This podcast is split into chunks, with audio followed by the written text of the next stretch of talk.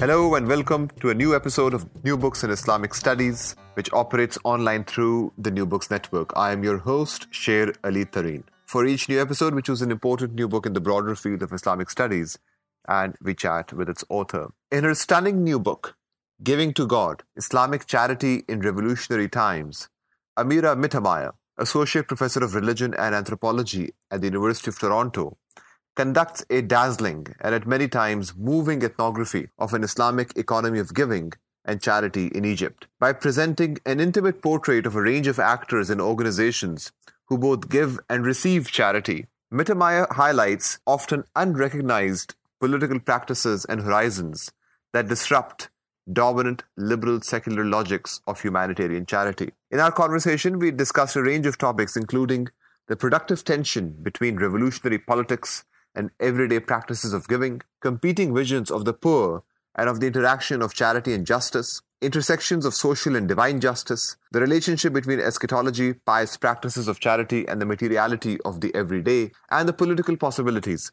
offered by giving to God in a moment in Egypt marked by the rise and dominance of neoliberal authoritarianism. The splendidly written book will be widely discussed and debated by scholars of Islam, anthropology, religion, and the Middle East. It will also make a terrific text for courses on these and other topics. Here now is my conversation with Professor Mittermaier.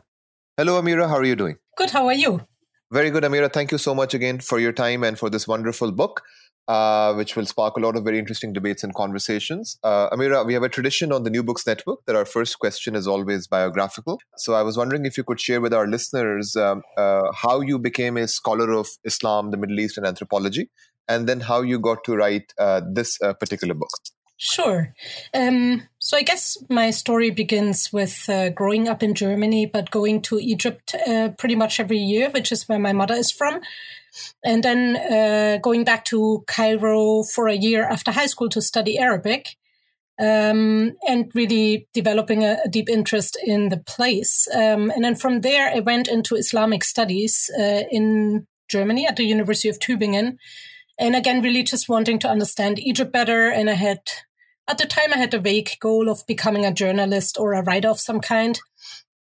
Um, but what I found uh, with Islamic studies, at least as it was taught in Tübingen at the time, was that it just was extremely divorced from the place that I actually wanted to understand better. So I think the best example of that for me is still my um, Arabic teacher, who was a very well established um, senior uh, German old school Arabist at the time, literally telling us uh, that we shouldn't go to the Middle East uh, because it would ruin our Arabic. So basically, pitching Germany or the German university as the only place in which one could learn proper Arabic, which I found quite shocking at the time already.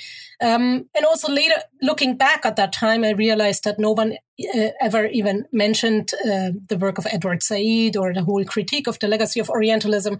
So not having read Said at the time, but still feeling a, a, kind of disconnect, I decided after a couple of years to try something else. And I uh, escaped and went to the States for a year as an exchange student and ended up at the University of Michigan and really enjoyed the freedom of being able to take different kinds of classes and somewhat randomly signed up for an anthropology of the Middle East class not really knowing what anthropology meant at the time. Um, but it was a class that was taught by Brinkley Messick, who was still in Michigan at the time and later became my supervisor. Um, and we read a whole bunch of ethnographies in that class. So we read uh, Lila Abu-Lughod's Veiled Sentiments, we read uh, Smadar Lavie's uh, The Poetics of Military Occupation, Ted Swedenburg's Memories of Revolt, uh, Brinkley Messick's own The Calligraphic State. And these books really blew my mind. Um, I really found the experience completely transformative. And I just fell in love with anthropology as a discipline and really just really appreciated the kinds of questions anthropologists ask and also the way they go about writing, um, the way in which they bring to life uh, or bring you into different life worlds, um, but also very conscious of what representations do or the very question of a politics of representation. Um, so I decided to switch to anthropology at that point and I applied to direct entry PhD programs. I ended up at Columbia uh, in New York. Um, and then during the PhD, um, also somewhat reconnected with my interest in the field of Islamic studies. And then through bringing together my, my kind of training in anthropology and Islamic studies, uh, through out of that grew my interest in dreams in the Islamic tradition. Um, dreams being really interesting, I found, because they're so central to the tradition, really at the core of the tradition and closely tied to prophecy and so on. But they're also, at least in, in certain uh, iterations of the tradition, pushed to the margins. So I thought dreams were really interesting. And I ended up doing fieldwork in Egypt on the topic of dreams with Sufi communities, dream interpreters, psychologists, um, and ordinary uh, dreamers. And out of that, that came my dissertation and then my first book, Dreams That Matter. Um, and really, what I was interested in at the time was what I called an anthropology of the imagination. So, thinking about the imagination not just as fantasy, but as a mode of perception or also a space um, in Ibn Arabi's tradition, but also as I found it articulated by the dream interpreters and by ordinary Egyptians. Um, so so that was the dream time, and that was really was really fun to think about dreams. But I also ended up spending much time around saint shrines in Cairo because they were sites of interchange or, or exchange between dreamers who had been visited by, say, Sayyid Zainab in a dream and then would go the following day and distribute food at the saint shrine to reciprocate this visit. Um, and while I was really interested in the imagination and the invisible and so on, I couldn't help but notice that the people who were hanging out around the saint shrines um, were often simply uh, quite poor and after a bite to eat and maybe weren't that interested in this in this space of the imagination or had far more material concerns. And so this this very tension or intersection between the material and the imaginary is then what got me interested in thinking about giving, about uh, what we generally often called charity, even though that's not a great translation for what I'm after. But so I decided my next project will be about giving. And uh, really, I was interested in these immediate forms of giving, especially the giving of food, ita'am in Arabic. Um, so the kind of giving, giving that's often thought to be inefficient and short-sighted, the kind of giving that's literally about giving a man a fish and not about teaching him how to fish. And um, of course, there's a broader landscape of charity in Egypt. There are many charity organizations that have shifted to um, teaching a man how to fish, so to helping the poor help themselves, to funding micro projects and so on. Um, Mona Atia calls this pious neoliberalism, and it's quite pervasive. But um, uh, what I was interested in ethnographically was precisely the stuff that didn't fit that turn. So I ended up doing fieldwork at uh, in different spaces in which um, food is given, especially uh, charity organizations that engage in food distribution. Uh, just individuals who, who dedicate themselves to making and distributing food, Ramadan tables, and also Sufi khidmas. And yeah, out of that uh, eventually came this book. Terrific. Uh, so, as a first question, perhaps we could talk about the broader uh, theoretical concerns and interventions of this project, and perhaps we can do that by uh, attending to the title of the book, which has these two uh, elements, which I think are the central uh, conceptual strands that that run throughout this book. One, of course, is this idea of what you call God-centered giving, or you know, giving to God, of course, as is in the title. And one of the key themes is how that logic of giving uh, disrupts uh, liberal secular notions of uh, charity, humanitarianism, etc. So I was wondering, one, if you could speak about that particular argument, and then secondly, uh, another theme that runs throughout the book is this very interesting, uh, productive. Um, tension between revolutionary politics, given the moment at which you did your ethnography, uh, in the unfolding of um, the uh, uh, protests of 2011 uh, and then mundane everyday practices of giving how how the these two sort of went together uh, the revolutionary politics and the everyday. So i was wondering if you could also talk a bit about that aspect of uh, of the main argument. Um, well, so to begin with the main title of the book, so Giving to God, um, the title is inspired by the phrase lillah, so literally to God or for God, which just showed up a lot in all kinds of contexts of giving that I was studying. Uh, and of course, the lillah also shows up in other very commonly used phrases like alhamdulillah or shukr lillah or baqa lillah. Um, so I'm interested, as you said, in this in this very God orientedness, um, and I want to take it seriously.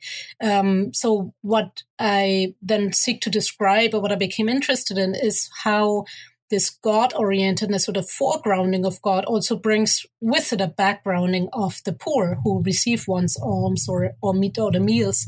So I'm interested in how this God centered uh, ethics of giving. Uh, in a sense, erases or brackets the poor and so basically what I describe is a, is a triadic uh, logic of giving. So you always have donor, recipient, and God in the picture, um, which can take different forms. So sometimes it takes the form of a more trade-like relationship where the poor are quite literally used as a medium for interacting with God or trading with God. Um, or it can uh, show up in something that's closer to the donor erasing herself uh, as so the donor becoming the medium in a sense in that uh, the donor embodies divine generosity and um, and in a sense gives the hand that gives is god's hand one could say so there's a different emphasis in this triad or um, but there's a centrality of god across the board that i'm interested in um, and while i include both uh, people we might call Sufi and others we might call Salafi. In my book, I'm also interested in these commonalities and the shared God orientedness. Um, so in a sense, I'm also interested in in disrupting this this Salafi Sufi split a little bit. Um, so so again, back to this idea of of um, to God, uh, meaning that you're in a sense bracketing the poor. This can show up quite literally in the sense that people giving a meal to someone living in the slums uh, might imagine, uh, so someone doing this might imagine herself to be placing the meal directly into God's hand, and again might not even look at the recipient. Um, and at first sight, I think this seems quite uncompassionate. But then what I seek to show is that it also gets us around the very problems of compassion, the problem of charity, which is that um, compassion is always selective. We are moved by the suffering of some and not the suffering of others. Uh, compassion is people have argued uh, reinscribes hierarchy, it creates indebtedness, and so on. Um, so I, I uh, seek to show that this, this Islamic ethics of giving disrupts these secular forms of charity, or also what um, Fassin, Didier Fassin calls humanitarian reason, which he says is a is a key ethos of our time, uh, a secularized version of a Christian emphasis on compassion and in orientation, he says that increasingly replaces a logic of rights. So basically, the giving I describe is precisely not human oriented. Uh, it is not humanitarian. And it also, and this is important, it doesn't replace the logic of rights. In, in fact, it rights, haq al faqir, the rights of the poor are quite central in this logic. And the idea is precisely that you give even if you don't feel like it, or even if you don't feel compassion. So um, to me, this is a provocative um, ethics of giving precisely because it doesn't rely on compassion. It gets us around this problem of compassion.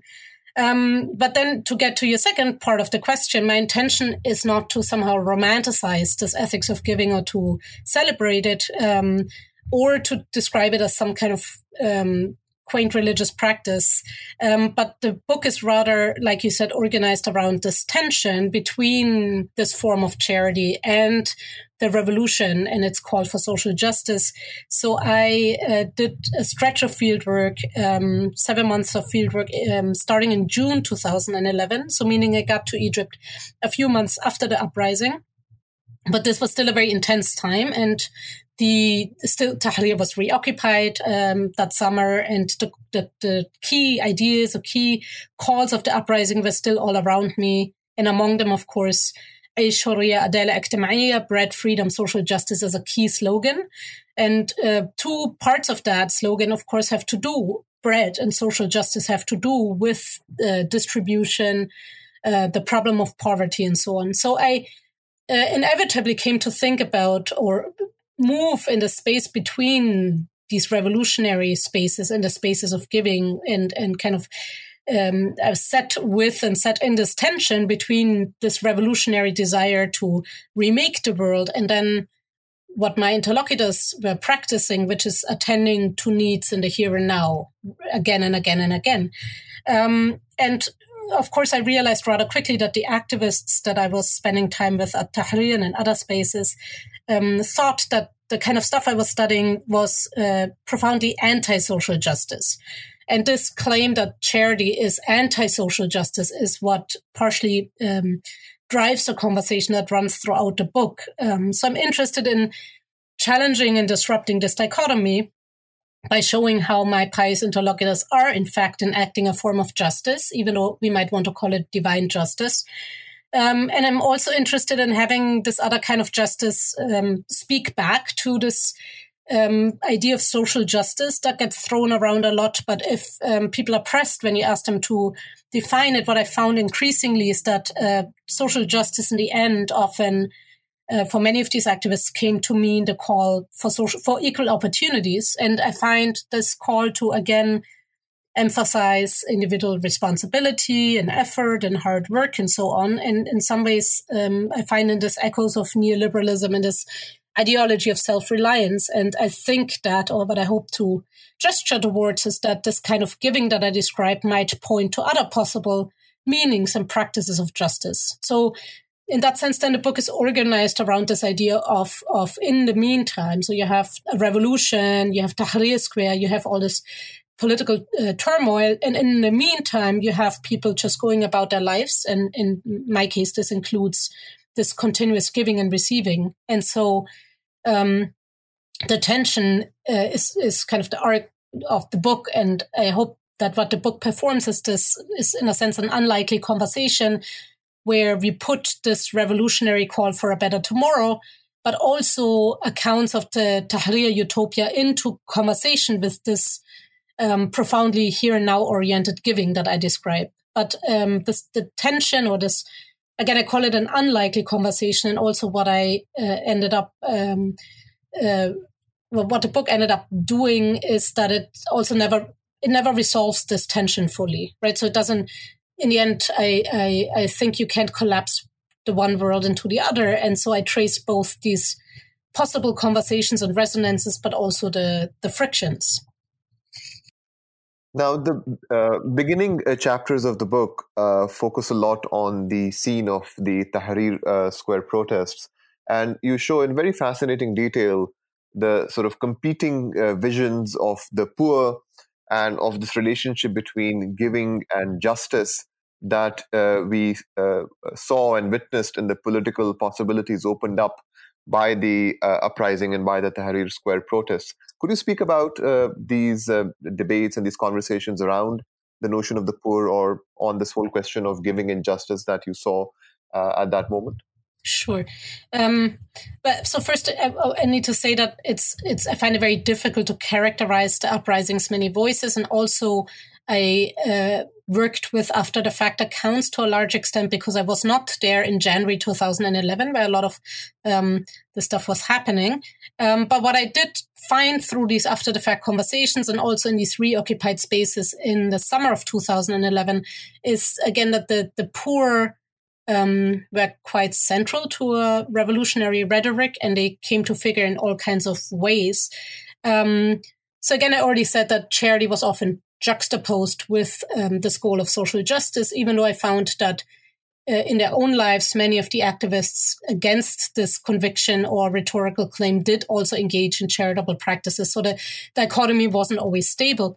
Um, the poor themselves, of course, figured in the uprising as participants. So some of the people that I later came to know in the Ashwiyat or the, the poor areas of Cairo, or if we want to call them that, the slums, um, some of these people had themselves participated in the uprising.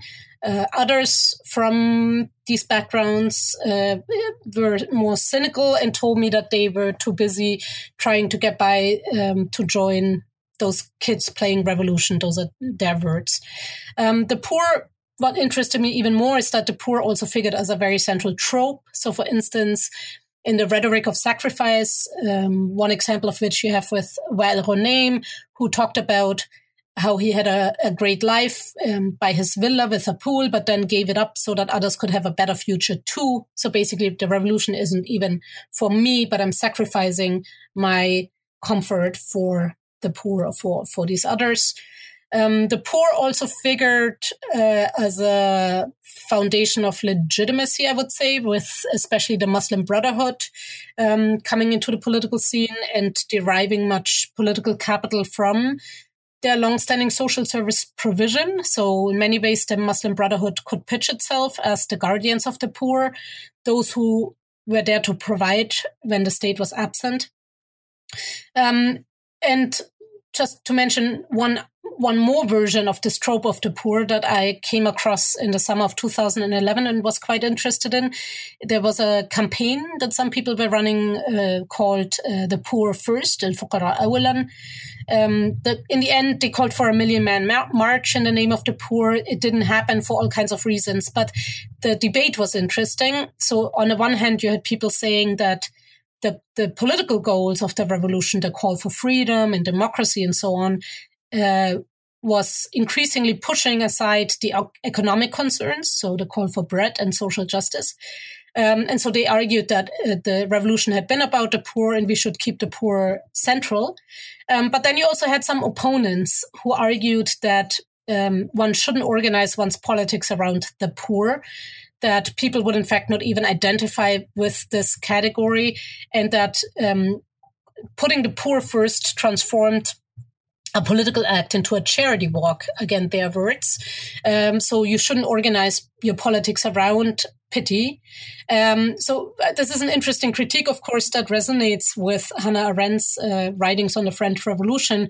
But I also found that it's a quite provocative place from which to think about this Islamic ethics of giving that I'm interested in, because again, this is an ethics of giving um, that so again committed to a certain understanding of justice, but it's not about pity and it's not uh, even about the poor, but it's about God, right? So again, you have this backgrounding of the poor, foregrounding of God, and I think that there's an interesting resonance here with these critiques of uh, politics of pity.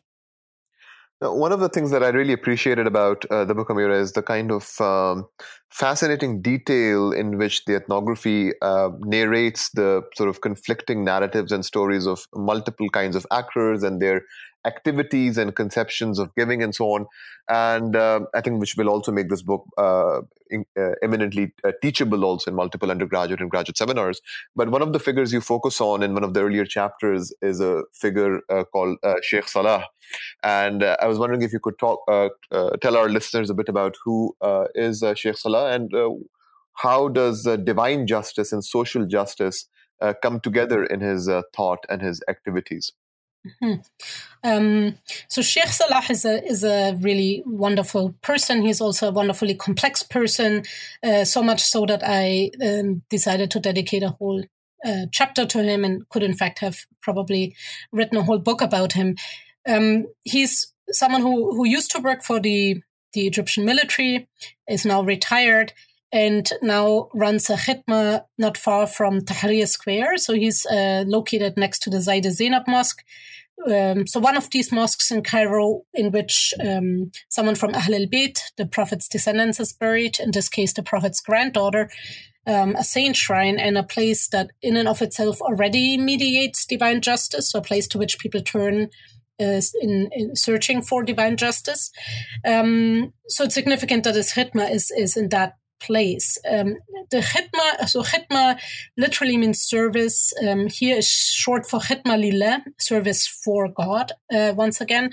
And um, the khidma in the Egyptian context is a, a, Sufi space in which food is given out, or in some cases also people can find a place to sleep. Um, and the khidma as a, as a space or a principle is really at the heart of the book. Um, so Sheikh Salah runs a khidma. He's been doing this for the past uh, however many years. And basically, this means that every day he lives in Helwan, kind of quite far, but he comes in every morning, seven days a week. He cooks for hours, uh, first buys the ingredients, then cooks for hours, and then makes, uh, takes the food over to the mosque and distributes two meals every day to the people there. This will include people who are just passing by or visiting uh, Zainab uh, and receive this food as a form of barakah or blessing. Um, but uh, many of the people who receive the meals uh, are in fact regulars, and often they're people who are who are very uh, again don't have any income and rely on these meals. Um, and Sheikh Salah is an interesting person again because he's he's also a very outspoken person, which runs counter to other Sufis running khidmas that I came to know who are just far more on the side of uh, secrecy and not talking about their giving. But Sheikh Salah was quite outspoken, also outspoken about his um, political views, very critical of um, the situation in Egypt, critical of the inequalities and the structural conditions that perpetuate these inequalities, critical of the failures of the state and so on. Um, and so within this context, he then comes to call food a divine minimum wage, uh, which is a beautiful phrase, I think, because it collapses this very distance between divine justice and social justice, or it collapses this distance between a revolutionary language and the, the charitable everyday practice. Um, and it does so quite beautifully, I think. Um, but again, uh, he's a complex figure with very uh, many different views, including um, what I found interesting is that at first, when he decided to dedicate himself to this, this kind of work, uh, before he was called upon by, by Zainab to, to start a khidma, at first he wanted to help the poor help themselves. Um, so more along the lines of teaching a man how to fish, literally wanted to go into the homes of people in poor neighborhoods and coach them in how to better organize their homes and organize their lives, um, how to be more efficient and so on. So one could I was at times tempted to read him as a quite neoliberal figure um, because, again, he's very invested in this project of helping the poor help themselves. Um, again, this version of a pious neoliberalism, almost that Mona Atia writes about. Um, and at times, uh, he also surprised me with, so while he was very critical of, again, structural conditions that perpetuate inequality, at times he would also say things such as that the poor are poor because they fall short in their religious obligations. They don't pray, they don't fast. And so poverty here is a, is a form of divine punishment, which is a view that I didn't come across in other contexts. Um, but so what's so compelling and interesting about Sheikh Salah is that despite these views, right? So despite blaming the poor, despite thinking that really we should teach the poor how to help themselves, he nevertheless gives every single day. He cooks every single day. He hands out food every single day. And he does so precisely because he was uh, called upon by Sayyida Zainab to give, but also because he thinks once again that food is a divine minimum wage. So this tension or this, this fact that regardless of his political views, regardless of whether where he places the blame or whether he has judgments about the poor or whether he feels compassion for them or not. All of this doesn't matter because again, um, what he's giving is a divine minimum wage. So again, it's not compassion driven giving here, but rather a sense of, of duty or a sense of, of the rights of the poor.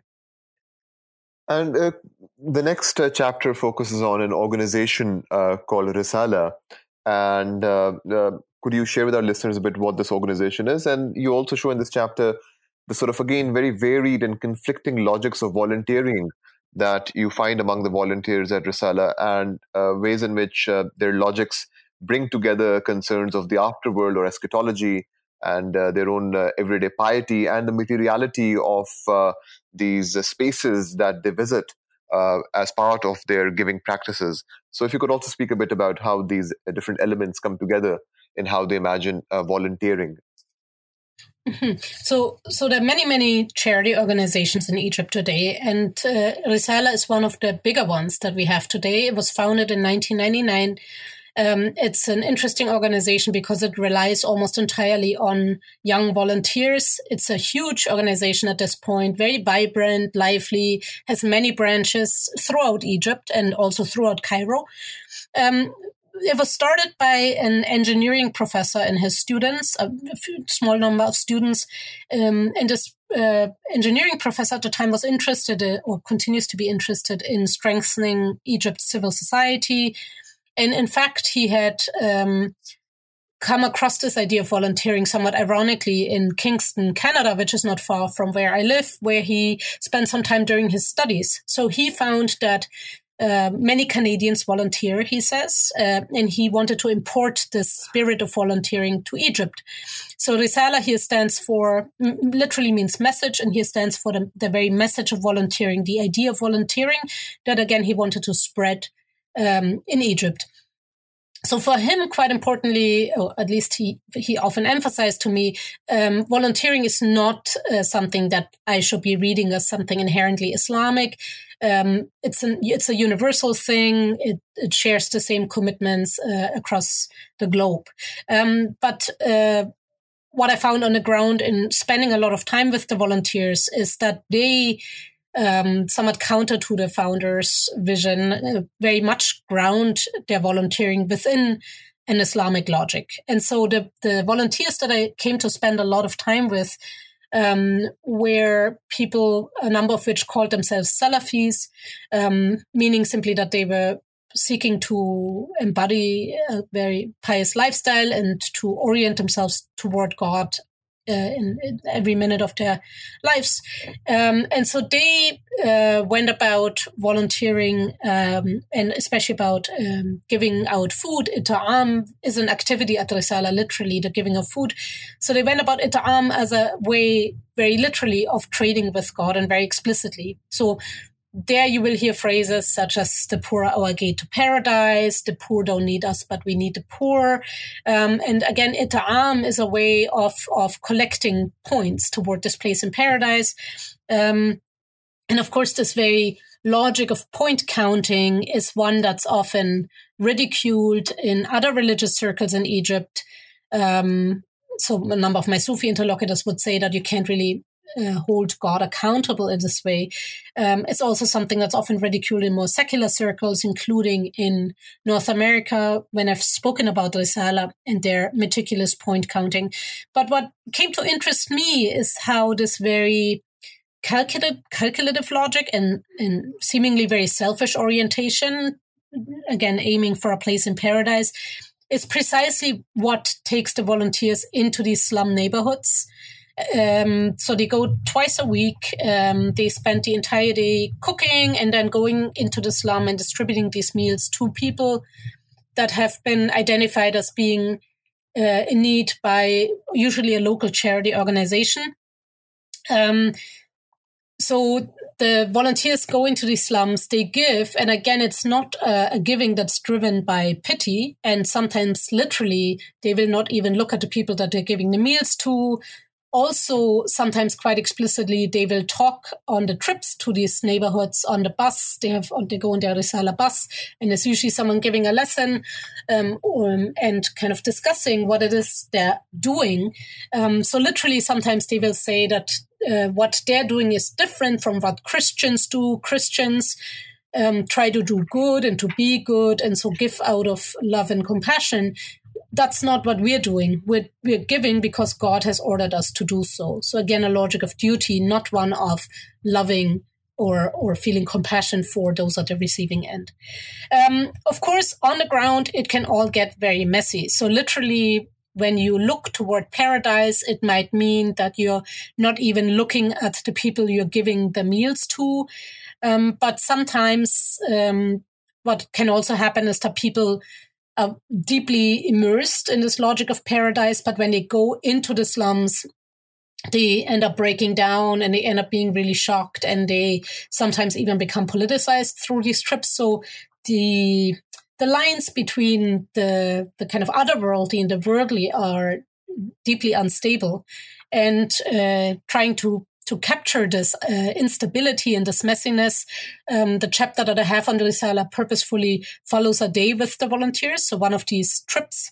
Um, and what I hope to show uh, in this chapter is precisely that um, even seemingly very otherworldly oriented Muslims, so very paradise oriented Muslims, are not at all turned away from this world. But it's precisely, again, this concern with paradise and a God orientedness that drives the volunteers into the slums again and again. So that it's again um, different version of, but again, a, a not compassion driven logic of giving, uh, a God oriented logic of giving, but one that's uh, persistent and, and very committed to the very act of giving Now, in the next uh, uh, two chapters, uh, uh, Amira, you make the very interesting and important argument that in an Islamic economy of giving, it's not only uh, giving that's important, but also uh, being a recipient of charity is also a very important part of the Islamic economy of giving.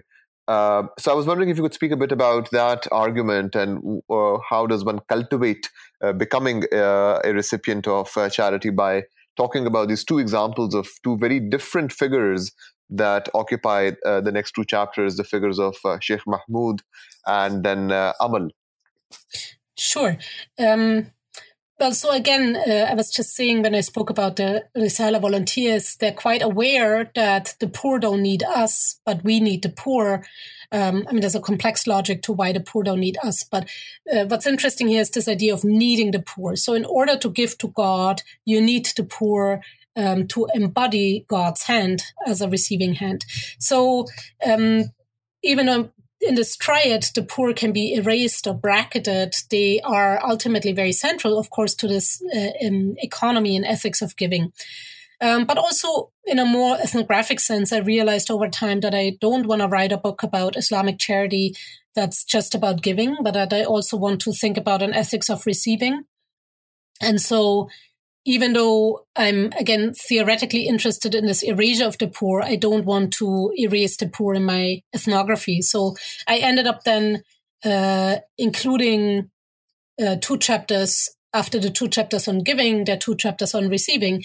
Uh, and as you said, we meet two very different kinds of recipients. So the first of them is Amal, who lives in Mit Okba, which is a um, again one of the Ashwiyat, uh, rather poor neighborhood in the middle of Mohandesin, that I first uh, went to with Risala volunteers to distribute food there. Uh, so Amal lives there. She's a single mom. She has five kids, and she uh, taught me basically what things look like from the receiving end and simply took me along in her many attempts to cobble together whatever she needs to for her kids to to have something to eat and to be able to go to school and so on.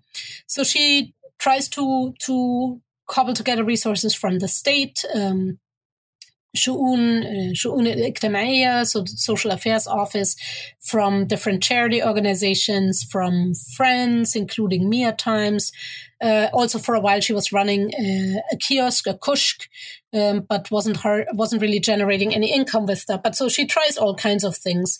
Um, what I came to understand through her by spending time with her is that this idea of um, divine justice or an ethics of giving that's tied to divine justice doesn't always quite work out when you're at the receiving end, right? So um, God provides, um, but divine provisions are still channeled through humans. We're back to the triad, um, and they don't always reach the people who need them. So I think of this chapter in many ways as the most worldly chapter. So God is in the picture, um, but um, doesn't always, the divine provisions don't always reach Amal when she needs them.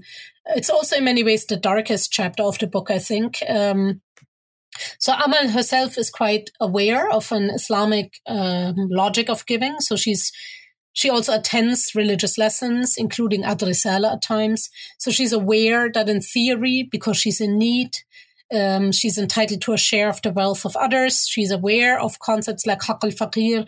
She's aware that in Islam, there's this idea of a rightful share.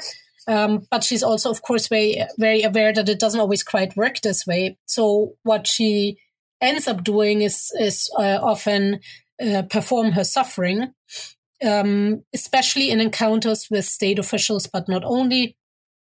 Uh, the most extreme version of this is her um, occasional threat to commit suicide as the ultimate performance of suffering. Um, so again, that's why I call it the darkest chapter. It's in a sense a chapter that's about the limits of this divine justice and uh, that tries to show uh, what it's like to live in a highly unequal society.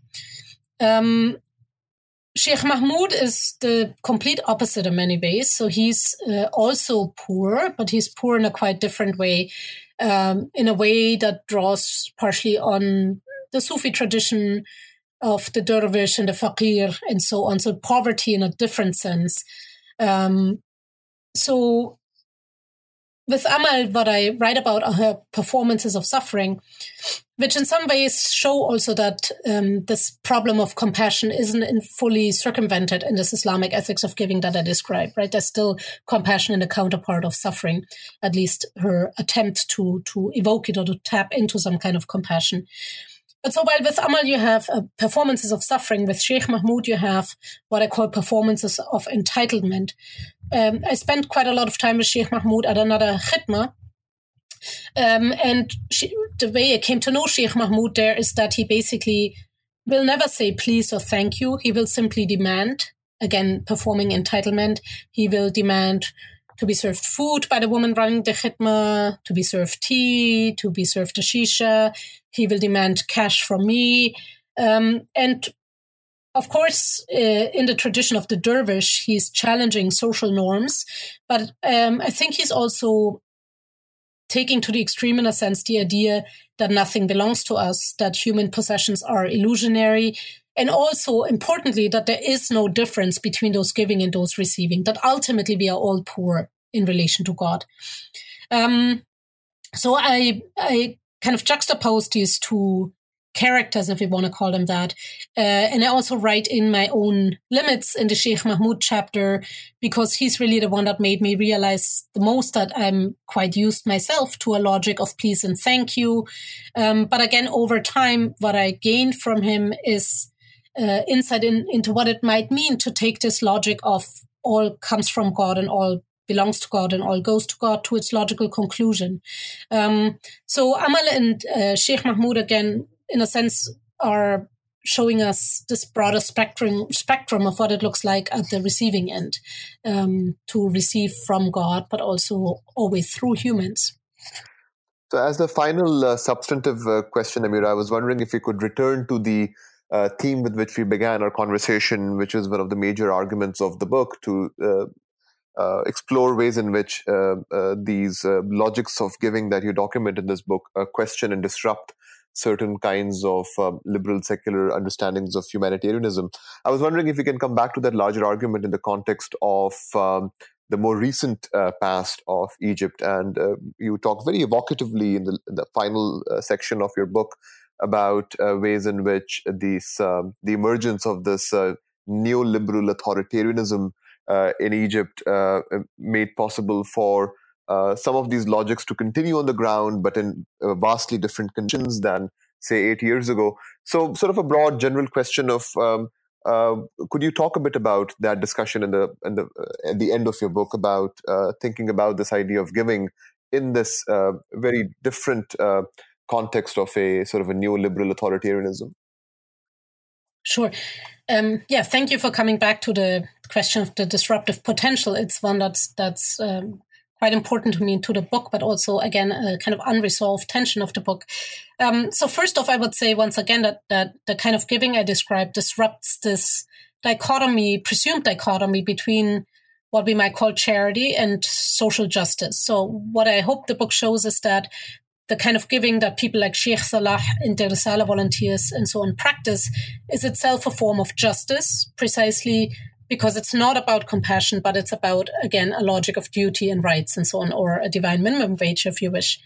Um, I also, especially in the in the last chapter, um, try to show how the kind of giving I describe disrupts a, a, a future orientedness, um, which comes through quite clearly in the post revolutionary moment. So, with Sisi's presidency, which, among other things, has been brought with it a return to a, a, a grand vision of development and uh, a belief in, in mega projects, uh, the building of a new capital city, the building of the new Suez Canal and so on. So a constant gazing to the future, the promise of a better tomorrow at the expense of today. Um, so what I what I see at work here is a logic of sacrifice in a way of just needing to wait it out, tighten one's belt, um, wait it out, be patient. Tomorrow will be better.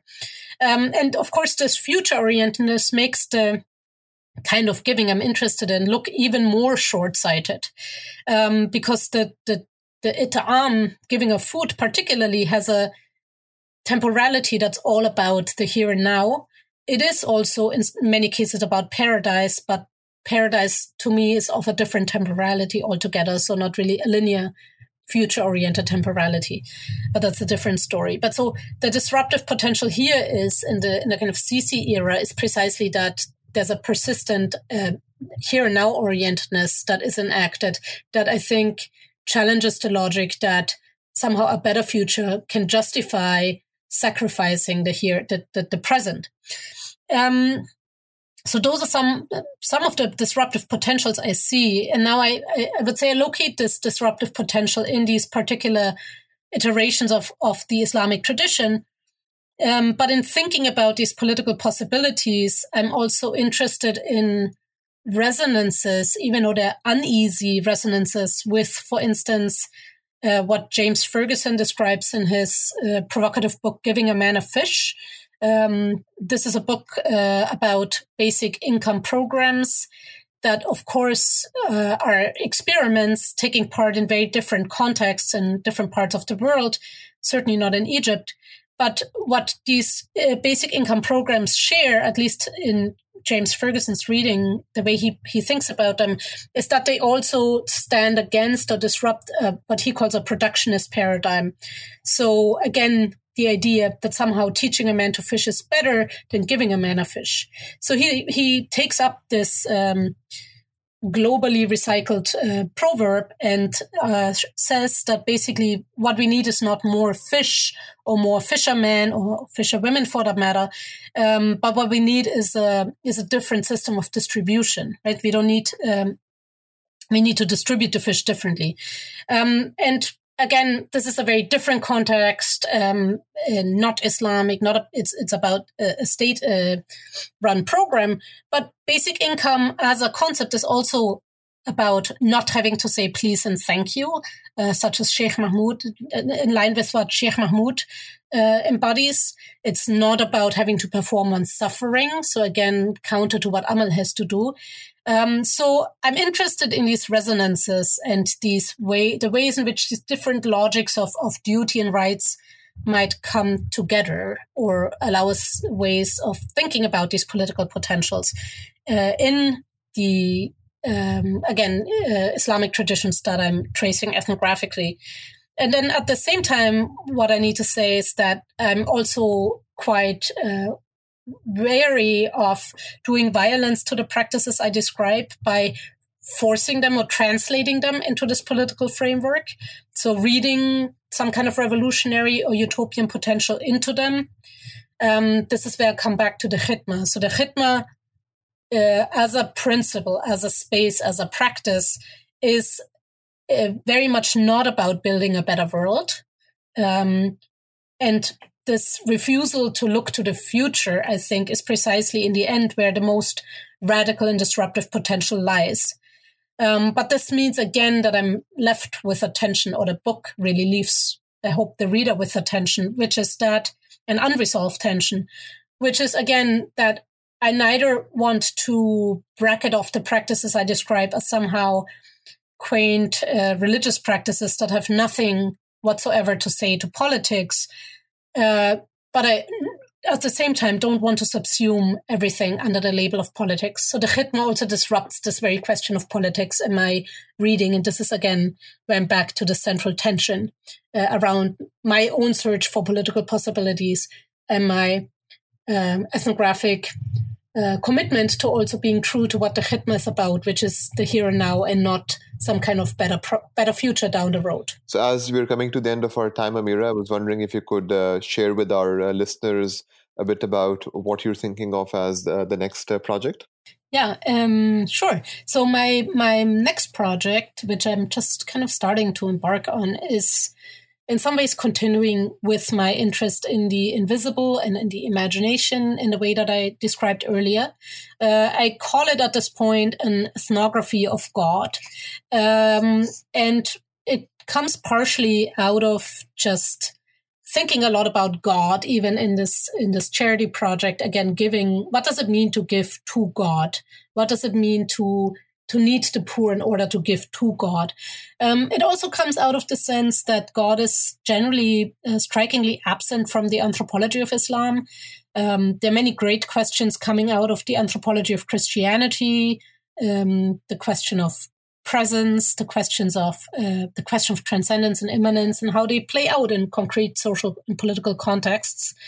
Um, and um, so, anthropologists of Christianity writing about, uh, for instance, people literally setting aside a dinner plate for God um, to work on miracles and other forms of mediation. And again, thinking about divine presence to, in the ways in which it is mediated in people's lives.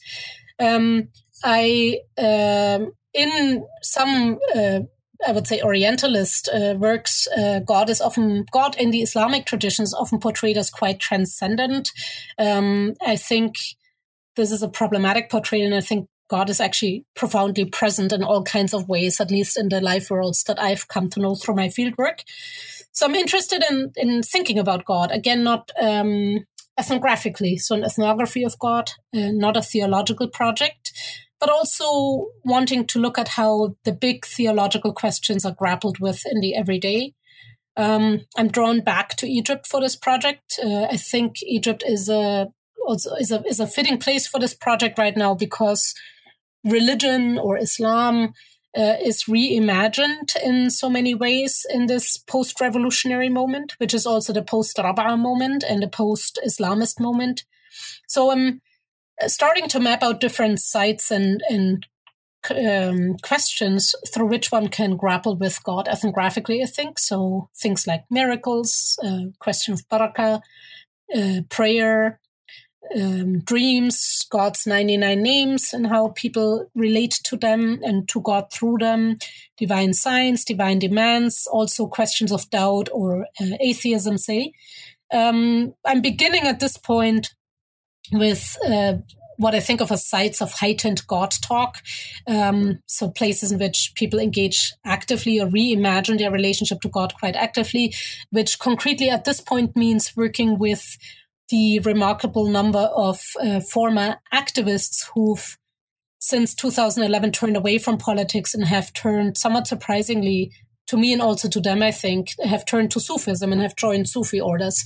So at this point, I'm working with uh, with um, those kind of new Sufis and and thinking with them about how they're reimagining or re- relating to God in their lives and in their communities. Giving to God, Islamic Charity in Revolutionary Times, published by the University of California at Berkeley Press uh, by Professor Amira Mittermaier. Uh, thank you so much, Amira, for this uh, outstanding uh, and thought provoking book and for your time Uh, again today in uh, uh, talking to us at New Books Network. Thank you so much. Thanks so much for having me.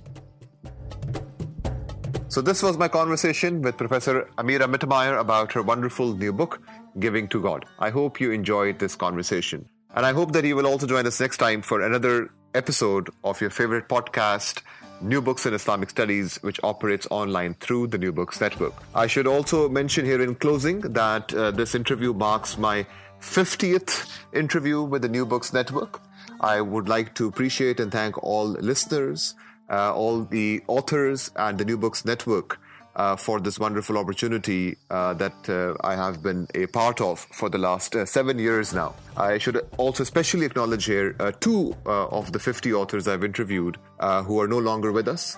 Uh, Professor Kavita Datla and Professor Saba Mahmood. Uh, until next time, this is your host, Sher Ali Tareen, signing off. Take care, stay well, and keep listening to new books in Islamic studies.